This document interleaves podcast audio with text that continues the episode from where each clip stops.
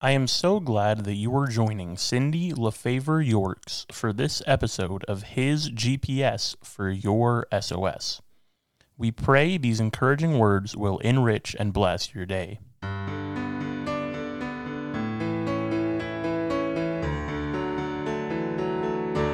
Peace in, not out. The word peace symbolizes different things to different people.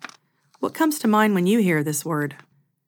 In times of war, peace is desired if not immediately attained. In the 1960s, peace came to symbolize a variety of pacifist approaches to a number of controversial issues in the day. The peace of the Lord is sometimes offered in a church sanctuary. It's part of an effort to unify worshipers as they express the love of Christ and His perfect peace to one another. One kind of peace that is rarely discussed but crucial to our well-being is the state of personal peace. You may take one look at those words and find yourself laughing out loud. Can peace be found in a world so sharply divided by politics, values, lockdown strife, unemployment, lack of personal freedom, or fear of contracting COVID? We may feel as if we are miles and miles away from a path to peace, as issues like these weigh heavily on our hearts. Thankfully, the peace that passes all understanding is available to anyone fully willing to put their faith and trust in Jesus. But that word fully, therein lies the rub, right? We know that the antithesis of faith is, in fact, worry. We need to toss worry into the garbage and embrace a path to peace, don't we? Perhaps my favorite Bible verse about peace comes from Philippians 4:7. Paul says, "And the peace of God, which passes all understanding, will guard our hearts and minds in Christ Jesus." What an amazing promise. When we choose to rest in that peace, God will guard our hearts from despair. He will protect our minds from thinking and dwelling on the worst scenarios. But will you hand God the musket and let Him truly guard your heart? I don't know about you, but I could use that guarding game plan right about now. My heart and mind need guarding now more than ever. We can trust God with our tomorrow far more completely than we can any governor, president, or head of the CDC. Join me in the coming days as we vow to tap into that perfect peace. I'd like to share an excerpt now from my first book, The Side Door, Unwrapping Present Moment Gifts, Letting Go of the Past. Sometimes tragic events or poor choices we have made will drag us down in the present to such a degree that we can't move forward emotionally or physically. Though the circumstances of these different scenarios certainly vary, the outcome can be the same. The mother whose son was killed by a drunk driver may relive the moment over and over again for decades and never recover from the pain of this unimaginable tragedy. Or the guilt of a teenage drunk driver might destroy his ability to move forward with his own life, feeling he doesn't deserve a future because of what he has done.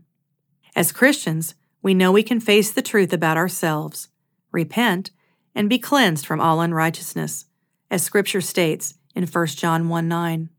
But when we drag around our guilt and shame, we're not honoring God.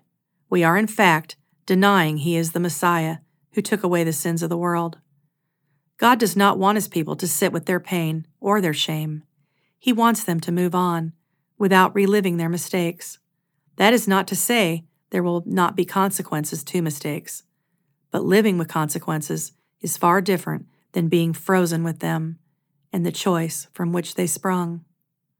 When David repented for arranging for Uriah to be killed in battle in order to marry Bathsheba, who was pregnant with his son, he didn't sit in his shame, even though he endured the death of their son as a consequence of his wrongdoing.